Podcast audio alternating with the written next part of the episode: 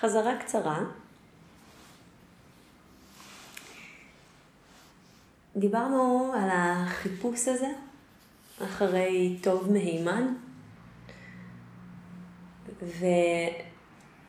ושחרור מאי נחת. דיברנו על הסיפור הזה, הסיפור של הבודה, סיפור החיפוש וחיפוש ההתעוררות שלו כאיזשהו מודל כזה, איזשהו סיפור ארכיטיפי, כדי להתבונן על החיים שלנו, איך זה רלוונטי לנו.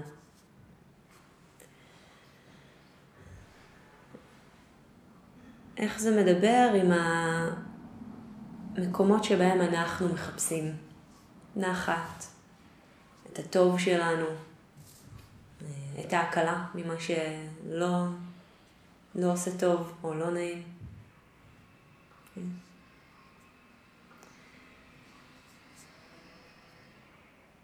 ואני חושבת שזאת יכולה להיות שאלה מאוד מאירת עיניים, אם נשאל אותה בעדינות וברצון טוב, בכוונה טובה כזו. השאלה, איפה אני מחפש את הטוב, או איפה אני מחפשת את הטוב בחיי?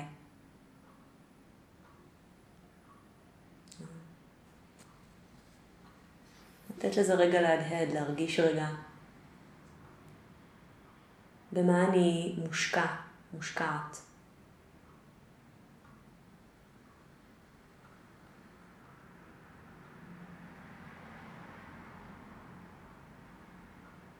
ואולי אפשר לראות שיש גם כל מיני רמות של כוונות. יש כוונות יותר ארוכות טווח כאלו שאני מחזיקה, שאני רוצה, מחפשת שם את הטוב שלי. ויש הרבה כוונות הרבה יותר יומיומיות שאני מחפשת דרכן את הטוב, או את ההקלה מחוסר נחת. כוס קפה שתעיר אותי, כזה.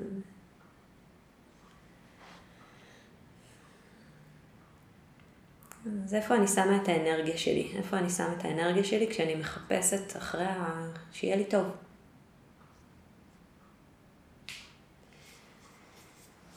ואז דיברנו על זה ש... כשהבודה חזר מהמסע הזה, ואמר, יש לי. הוא לימד את הלימוד של ארבעת האמיתות. ארבעת האמיתות הנאצלות, או ארבעת האמיתות, אה, ארבעת אמיתות האציליים. ויש משהו שהוא יכול להיות יפה במילה הזאת, של נאצל, נובל. דווקא בגלל הקונטקסט, ההקשר התרבותי שהבודה לימד בו, של אה, שיטת הקאסטות, ונולדת אצילי או נולדת טמא, או איפשהו באמצע, אבל נולדת. הוא בא ואומר, לא. זה לא, זה לא שזה משהו אינהרנטי. כל אדם יכול לגלות איזה טבע אצילי כזה בתוכו. אולי האצילות, הנאצ... מה שנאצל, נמצא במשהו אחר, לא במעמד.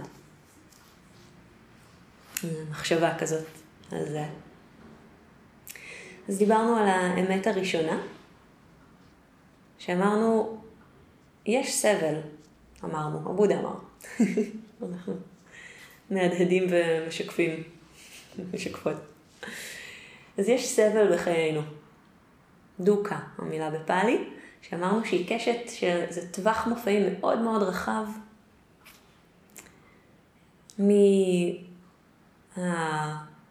מהסבל שכרוך בהיות בעלי, בעלות גוף שמזדקן, שחולה, שכואב לפעמים, שמת, ושמי שסביבנו ואנחנו קשורים, קשורות אליהם, גם הם תחת אותם תנאים. ויש סבל שקשור ב... בזה שאנחנו כל הזמן רוצים ורוצות רק את מה שנעים, ואיזה משהו ככה מאוד אינטואיטיבי בנו נוטה לדחות ולא לקבל את כל הצד השני של המטבע, את כל מה שנתפס כלא נעים. שמים את הז'יטונים שלנו רק על, רק על צד אחד כזה של המטבע, ש... כש... כשאנחנו אומרים את זה ככה, זה מאוד ברור שאי אפשר. אין כזה דבר נעים בלי לא נעים, כן? כאילו למוח הישר, לשכל הישר זה, זה מאוד ברור, על פניו. ובכל זאת זה כל כך מושרש. כאילו יש איזו פעימת חיים כזאת, ואנחנו רוצים רק צד אחד של הפעימה. אני רוצה שהלב שלי רק אה, יתרחב ולא יתכווץ. עם הפעימה הזאת של הלב. או הנשימה, שתהיה לי רק שאיפה מרחיבה ואני לא אנשוף. משול לזה, בוא נגיד.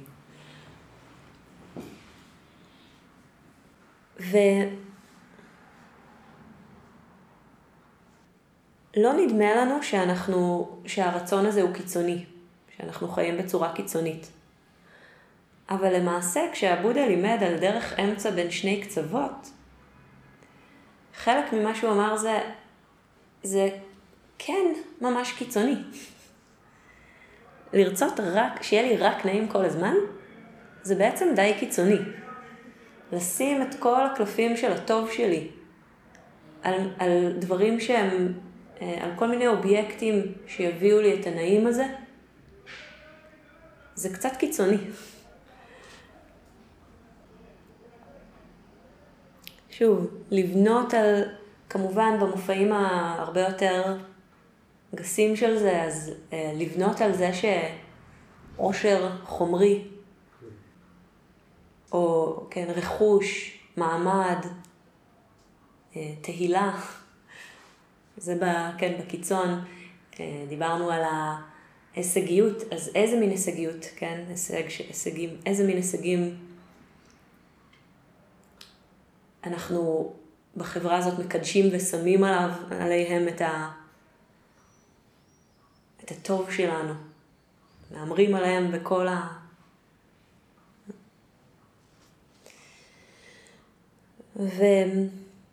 ואפשר גם לראות איך הנטייה הזאת לעבר נוחות חומרית למה זה גורם בעולם. אפשר לראות דרך זה די אני מקווה די בקלות שזה קיצוני. משבר האקלים זה קיצוני. מה שקורה עם תעשיות ה... אפילו עם תעשיית הבגדים, כן, כדי לספק את הצרכים החומריים האלו שלנו, זה ממש קיצוני.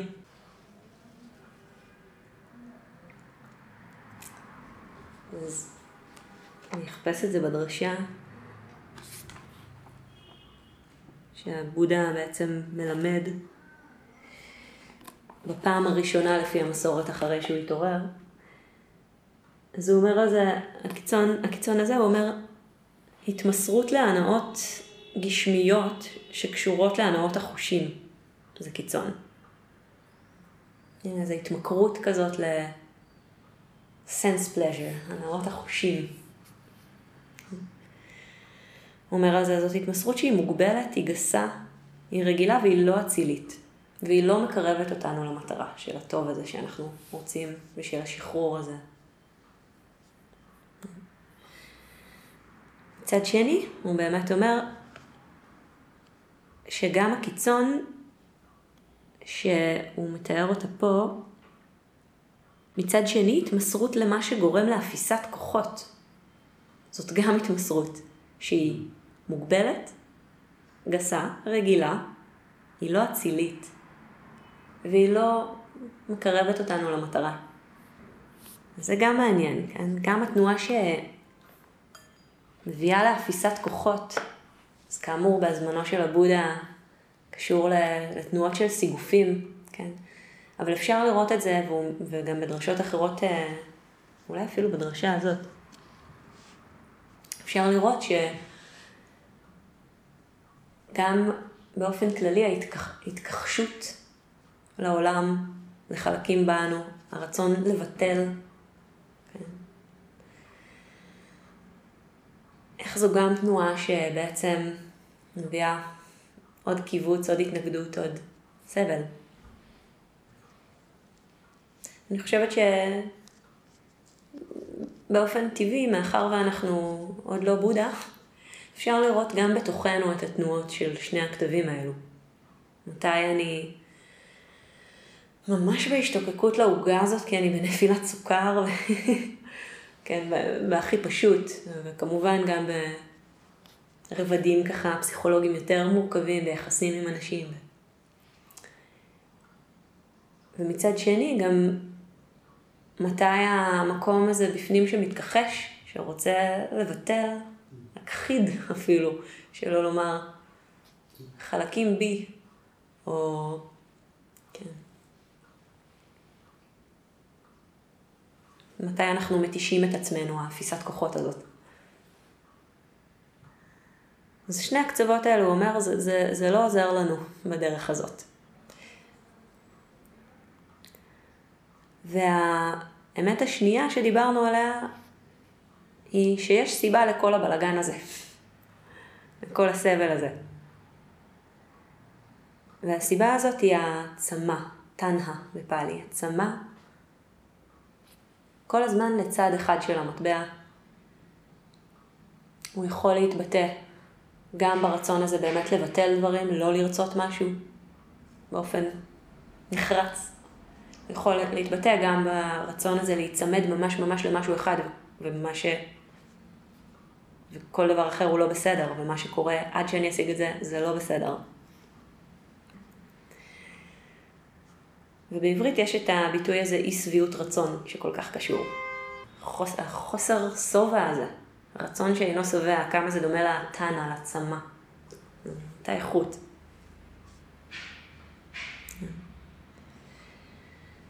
זה הגורם לסבל שלנו.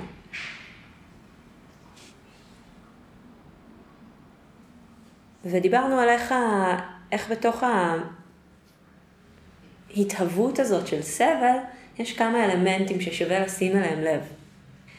אה, דיברנו על כך שיש דרישה מהחוויה, כן, הרי הצמא הזה יש בו איזו דרישה, האי שביעות רצון הזאת, יש שם דרישה. בין שזו החוויה הפנימית, החוויה החיצונית, העולם, העצמי, כל דבר. דרישה. ואיך הדרישה הזאת אמ, בעצם יוצרת פער, מרחק, אני לא באמת באינטימיות עם דברים כשאני דורשת מהם, ואפשר לראות את זה נורא בפשטות במערכות יחסים. ברגע שאני דורשת משהו מהפרטנר, הפרטנרית שלי, זה פותח מרחק מכאיב בינינו. וזה פותח איזו תחושת נפרדות כזאת, היא באמת מכאיבה, אני אחר. ואני אל מול. ועד שלא תשתנה, תשתני, הרצון שלי לא יהיה שבע. זה... שוב גם המקום הזה שמאוד תולה את הטוב באובייקט. הדרישה הזאת מהאובייקט, מהבן אדם שהופך לאובייקט, מחלקים בי. אז כן, איך הדרישה הזאת מהחוויה יוצרת פער ושניות, דואליות. הדבר השלישי שהזכרנו, ש... נהיה שם קיבוץ, מיצוק. אפשר להרגיש, כן, כשאני דורשת, מן האגרוף מתכווץ. בין שאני דורשת ממשהו לא להיות ואני דוחפת אותו ממני, וזו גם תנועה כזאת, כן, מכווצת, ובין שאני מושכת אותו אליי ואני לא רוצה שהוא ילך ואני הולכת אחריו. שניהם יש את המימד הזה של קיבוץ, ואפשר להרגיש את זה ממש בגוף כשאנחנו מתרגלים מיינדפולנס לגוף שוב ושוב. זה עוד משהו שמתפתח מהתרגול, שהוא מאוד מאוד מועיל, אני יכולה להרגיש את זה שזה לא נעים גם דרך הגוף. אה, נכון, יש פה סבל, אני, אני מרגישה את זה.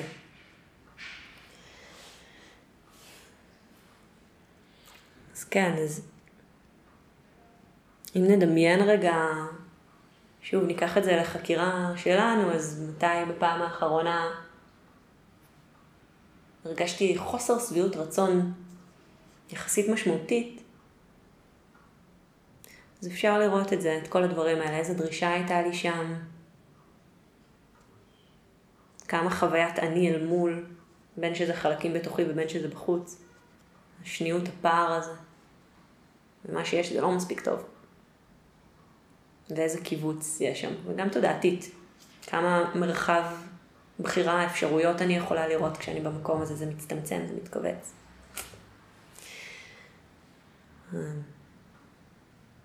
לא מזמן עשיתי ריטריט כזה קצר בבית של ארבעה ימים. לא מעט מהזמן הייתי עסוקה בלפנטז על הריטריט הארוך שאני אעשה בקיץ. מה שיש עכשיו זה לא מספיק טוב. הצלחתי לפנות ארבעה ימים, זה די מדהים, כאילו. ארבעה ימים להתמסר לתרגול בכיף. וכמה בקלות התודעה יוצרת את הפער הזה ואת השניות הזאת. מה שעכשיו, ליד, לא בדיוק. אני של אחר כך, אני של הריטריט, המדיטציה של הריטריט. זה יהיה נפלא. ואז הזכרנו את האמת השלישית. אמרנו, האמת השלישית היא, יש אלטרנטיבה. זה לא כורח הדברים. אז יש סבל, סבל, יש לו סיבה, אבל יש גם אפשרות אחרת. יש לנו פרוגנוזה טובה. דרך האמצע הזאת בין הקצוות מציעה אלטרנטיבה, כן? ככה שאני לא חייבת, אנחנו לא חייבים להיות עבד לרצון הזה שכל הזמן לא שבע, ושמחפש את הטוב ואת הנעים דרך הנאות החושים מצד אחד, או דרך האחר כך, או דרך האובייקטים שהם רק לא מה שיש. ומצד שני, אלטרנטיבה גם לדרישה הזאת מהדברים לא להיות, כדי שיהיה לי טוב. להתכחש אליהם רק כשזה לא יהיה, אז יהיה לי טוב. רק שאני לא אהיה ככה, רק שזה לא יהיה ככה.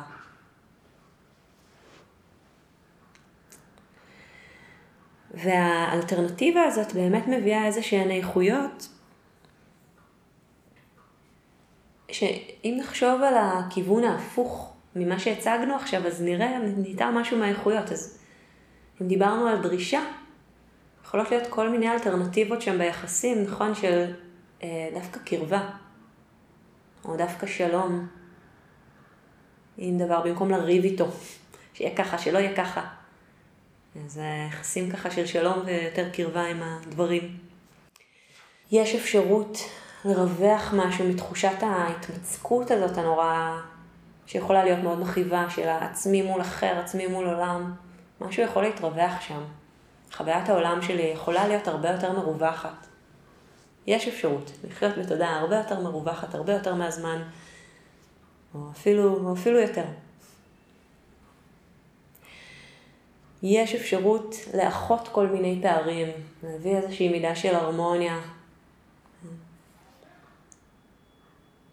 ויש אפשרות את היד המכווצת, בעדינות לפתוח, לרווח,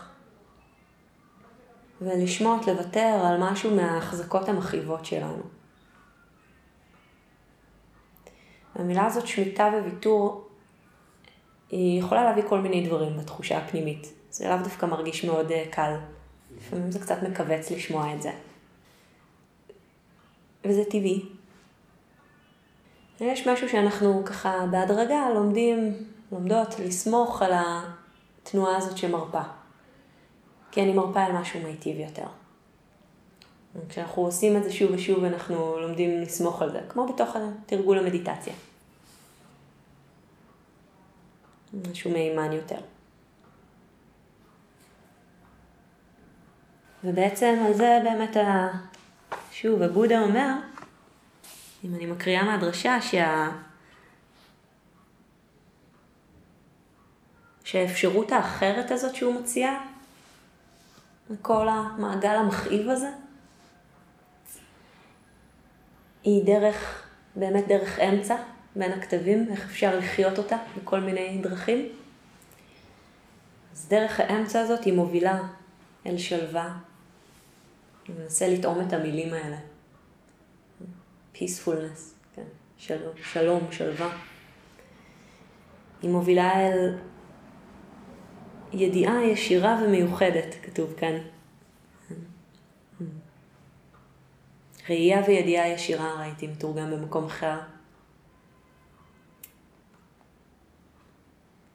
היא מביאה להתעוררות, והיא מובילה, מובילה לאי קבילה, שחרור. אפילו המילה, הצמד הזה, אי קבילה, איזה טעם יש לזה.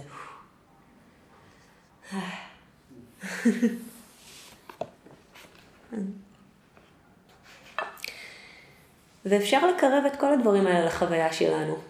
באמת, אני חושבת, יש לנו כל מיני, אנחנו מכירים גם את המקומות האלה, כל מיני רגעים ומינונים, ומתי אני מרגיש, מרגישה משוחררת. תודה ככה יחסית מרווחת, יחסית שלווה. באמת, הרבה פעמים דווקא בשחרור, כשמשהו, כשמשהו השתחרר וכזה, אה, וואו. פתאום הרעש הזה נפסק ולא שמתי לב בכלל שהיה את הרעש הזה. אז כזה. ואז האמת הרביעית היא בעצם המרשם שלו, הדרך. וזו דרך, דרך תרגול ודרך חיים מאוד מאוד כוללת, היא כוללת כל אספקט ואספקט בחיינו בעצם. כל החיים הופכים להיות תרגול. כמו שהתרגול הופך להיות כל, נוגע לכל אספקט בחיים. תלוי איך נסתכל על זה. וזו דרך תרגול, דרך חיים שבאמת מטפחת את התודעה הזאתי ששוב ושוב מתרככת, מרפה, מתרווחת. שוב ושוב מתקרבת אל החוויה ונפגשת, שוב ושוב מאחה. יוצרת יותר שלום, יותר הרמוניה. ובדרך הזאת אנחנו נהיים מיומנים, מיומנות, במפגש שלנו שוב ושוב עם אי הנחת, ועם הרצון שאינו שבע. ככה שיש שם איזה משהו כזה שהוא קצת פחות לינארי ממה שלפעמים אה, קל לדמיין. זאת אומרת, זה לא רק שמופיעה פחות אי נחת בחיי, אלא משהו מאוד משמעותי שקורה שם זה שאני נהיה, נהיית מיומנת יותר ולפגוש אותה. לזהות. ואז אפשר לראות איך כל הדרך הזאת, כל ארבע האמיתות האלה יכולות להיות מגולמות ברגע אחד של מפגש עם אי נחת. אמת ראשונה, אה, oh, יש פה אי נחת. הבחנתי בזה.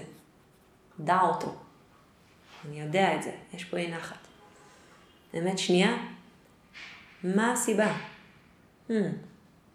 יש פה איזה חוסר שביעות רצון, איזה דרישה, איזה פער מכאיב מול החוויה. משהו בי בונה על משהו שאולי לא כדאי לבנות עליו באופן הזה.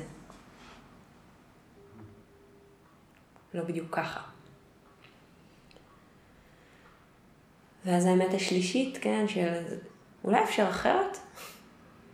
אפשר אחרת. זה לא חייב להיות ככה. אני לא חייב, חייבת לסבול או להיות באי, באי הנחת הזאת. באמת הרביעית, אוקיי, אז איזו דרך תעזור לי עכשיו?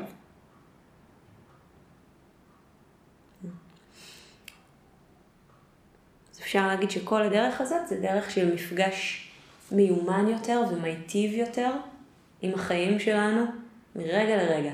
חיים שבפנים והחיים במפגש עם העולם. נוגע לכל התנועה המאוד רחבה הזאת פנימה והחוצה.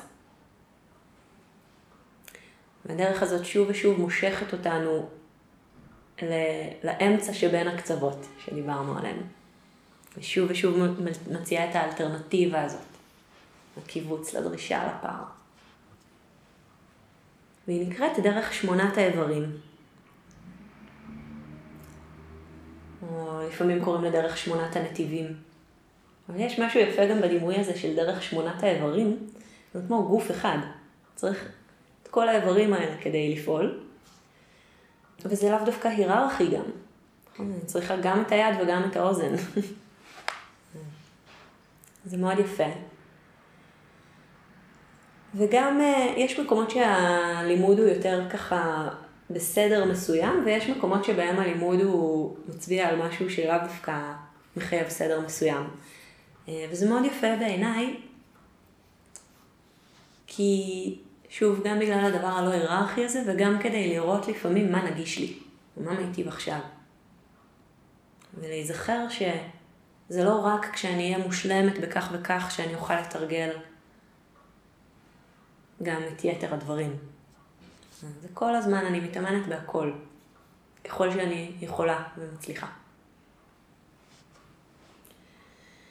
אז את הדרך הזאת אפשר לחלק לשלושה אספקטים. שני איברים הם אה, קשורים בתבונה, חוכמה, אולי בדרכי הסתכלות מיטיבות במפגש עם העולם בפנים בחוץ, תבונה במפגש עם העולם בפנים בחוץ. האספקט השני של הדרך זה שלושת האיברים הבאים שקשורים כולם בפעולה שהיא מיטיבה בעולם. יחסים שהם מיטיבים עם העולם. אפשר לקשור אותה בעצם אה, אתיקה. ושלושת האיברים האחרונים הם קשורים לטיפוח התודעה, למדיטציה, לטיפוח של משאבים פנימיים. יש כל מיני דרכים ככה להסתכל על זה. אבל אפשר להגיד חוכמה, מוסר וטיפוח תודעתי. אבל בעצם כל אחד מה... כל שלושת הדברים האלה גם קצת נוכחים בהכל. שזה משהו יפה כזה בדרמה, שכל דבר בעצם מכיל בתוכו הרבה יותר מכפי שנדמה לעין. אז שני האיברים הראשונים, איברים שקשורים. בתבונה, בחוכמה, בדרכי הסתכלות מיטיבות, הם השקפה מיטיבה וכוונה מיטיבה. אז מה זאת השקפה מיטיבה? אז אפשר להגיד שזאת השקפה, דרך הסתכלות שמביאה למצבי לב תודעה מיטיבים, מחזקת אותם, מטפחת אותם, ומחלישה או מפוגגת מצבי לב תודעה שהם אינם מיטיבים. ויש בזה משהו מאוד יפה, כי בעצם יכולות להיות לנו כל מיני השקפות, וברגע מסוים, משהו, השקפה מסוימת יכולה לפעול כדי לפוגג את מה שלא מיטיב, או כדי לטפח את מה שמיטיב. ויותר מזה, עצם ההצעה הזאת בכלל, לבדוק מהי ההשקפה שלי ברגע נתון, וההצעה שאפ... שזה אפשרי להחליף אותה, שזה גמיש, היא בעצמה השקפה די מיטיבה. ולא מובנת מאליה בכלל. בטח לא בחוויה היומיומית שלנו. ההשקפות זה... זה דבר מאוד מאוד מאוד מעודן ועמוק, זה לא רק האמונות הפוליטיות שלי, כן, או, אה, או מה אני חושבת על אלוהים, שזה גם מאוד עמוק האמת. שני הדברים האלה, מאוד. אבל זה יכול להיות גם ברמה מאוד מאוד, אני מתכוונת מאוד בסיסית של החוויה, לא רק מחשבה מאוד מפותחת. ובמובן הזה אפשר לראות את זה די בפשטות גם בתוך התרגול של המדיטציה. איזו השקפה יש לי ביחס להסחות שמגיעות. אם אני תופסת את זה באיזה אופן מאוד בסיסי ככזה, זה לא בסדר, זו יכולה להיות השקפה ש, שלא מיטיבה איתי. לא מיטיבה עם טיפוח התודעה שלי באותו רגע. ולעומת זאת, אם פתאום אה, מגיעה איזושהי אפשרות להסתכל על זה, למשל, אופציה אחת מיני רבות, אבל כ, באמת כמשהו מאוד לא, לא אישי. אה, אורחים כאלה שבאים להתארח בכל תודעה אנושית. בודהה, שהיא לא ערה לחלוטין. מאוד מאוד אנושי. עייפות, ספק, דאגות, כל הדברים האלה, הרבה פחות אישי מכפי שאני נוטה לחשוב, וזו יכולה להיות השקפה מאוד משחררת. מאוד משחררת את מצבי התודעה הלא מיטיבים שנלכדים. לראות את, ה, את מה שראוי להערכה. כן? למשל הסבלנות וההכלה שאנחנו מטפחים במדיטציה. אה, לתת על זה את הדעת שזה, שזה טוב, שזה דבר טוב להישען עליו. ש, שאולי שם כיוון קצת יותר טוב להתחיל לשים יותר ז'יטונים. יכולה להיות השקפה שמטפחת עוד מצבי תודעה מיטיבים.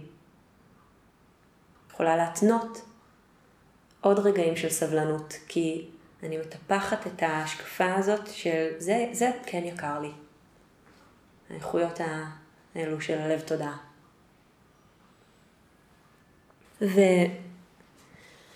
וכוונה מועילה או מיטיבה, או לפעמים מתרגמים את כל אלה כנכון. השקפה נכונה, כוונה נכונה. אפשר, תלוי איך מתרגמים. את המילה סמה בפאלי. אבל אם עכשיו נגיד כוונה מיטיבה או כוונה מועילה, אז זו איזושהי, הכוונה, שוב, תראו, זה, איך זה משהו מאוד מאוד ראשוני, שבאופן שבו אני ניגשת אל העולם, אל המפגש עם העולם, איזה כוונה יש לי, איזה גישה מנטלית יש לי במפגש עם הדברים. אז זו גישה של אה, אי סלידה, אי פגיעה וויתור. אז אפשר לראות אי סלידה, איך זה קשור למה שאמרנו שמתנה סבל, למה הכוונה הזאת היא באמת מיטיבה ומייצרת אלטרנטיבה לסבל. כי כשאני לא סולדת, אני פחות מייצרת את הפער הזה, את המרחק. כן? אפשר להסתכל גם על דרך החיוב, כן? זה מנוסח על דרך השלילה, אבל אפשר להסתכל אילו אלטרנטיבות. כוונה של מטה, של התכוונות אוהבת, של קרבה, לא סלידה.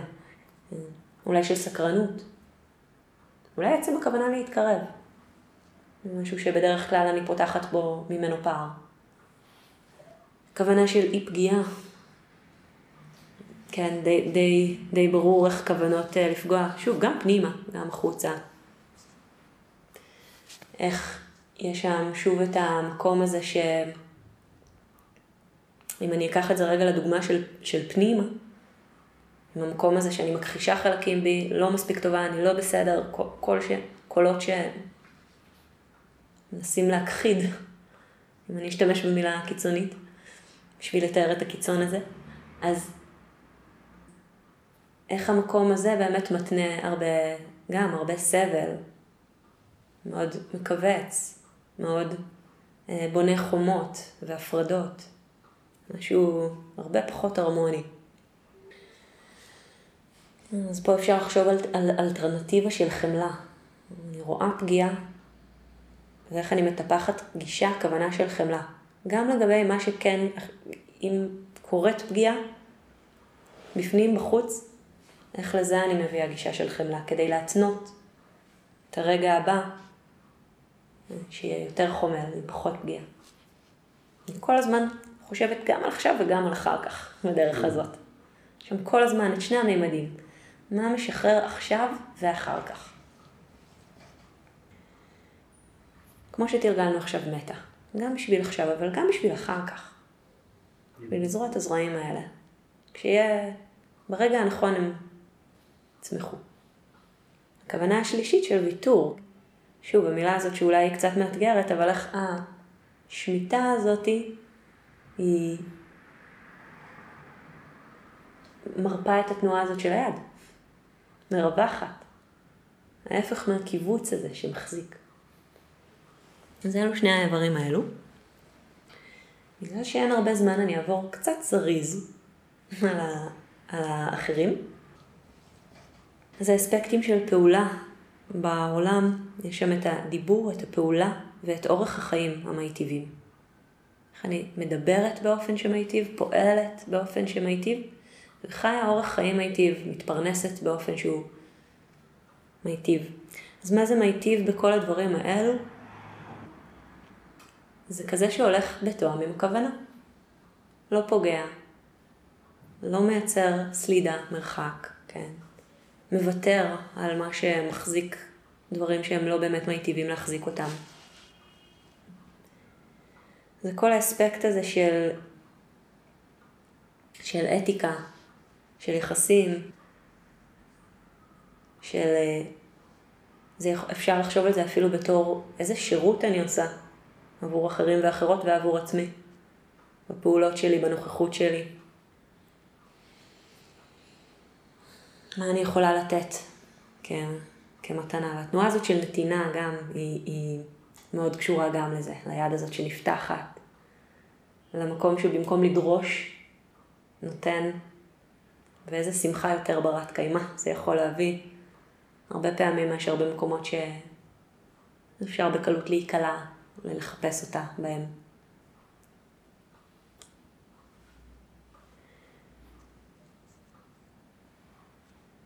כל אלו דיבור, פעולה ואורח חיים בהלימה לכוונה שלנו. וזו באמת איזושהי הצעה לחקירת היחסים עם העולם, שוב, בפנים ובחוץ, כי דיבור זה לא רק דיבור בחוץ, גם הדיבור הפנימי שלי. זה איזושהי חקירה לא... לאיזה יחסים מייצרים הרמוניה, ריווח, אי קבילה, שלווה.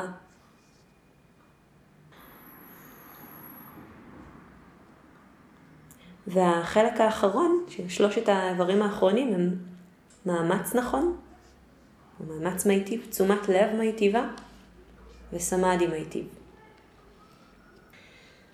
שמאמץ נכון יהיה מאמץ, שוב, לטפח את מצבי התודעה המיטיבים ולנטוש, לאט לאט לרכך את אלו שלא. אז יש לנו את הכוונה, נכון? שהיא בעצם הכוונה בדיוק לדברים האלה, ויש לנו את המאמץ. אנחנו צריכים את שניהם. תשומת לב מיטיבה היא תשומת לב שנזכרת בכוונה שלי מרגע לרגע.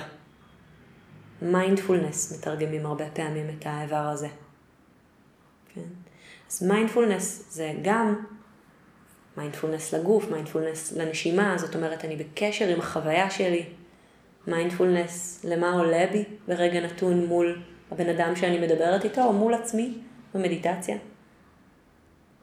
הקשר הזה, שוב, הקרבה לחוויה, במקום לפתוח את הפער, הכוונה לחזור שוב ושוב לקשר,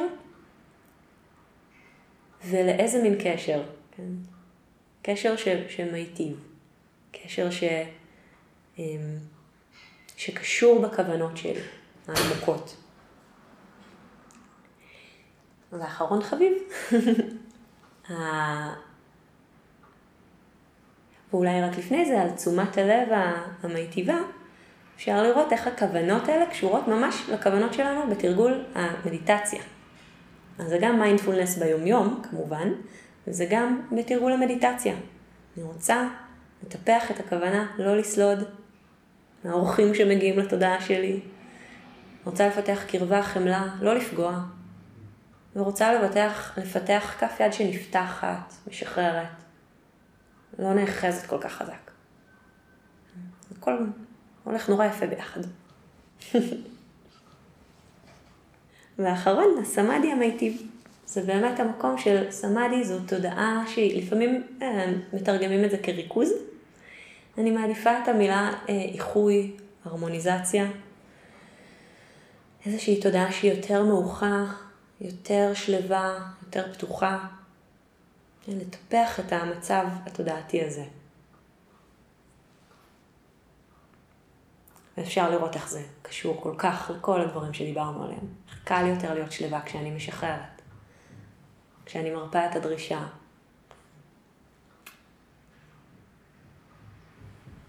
תנועה הזאת לכיוון הטוב שאנחנו רוצים.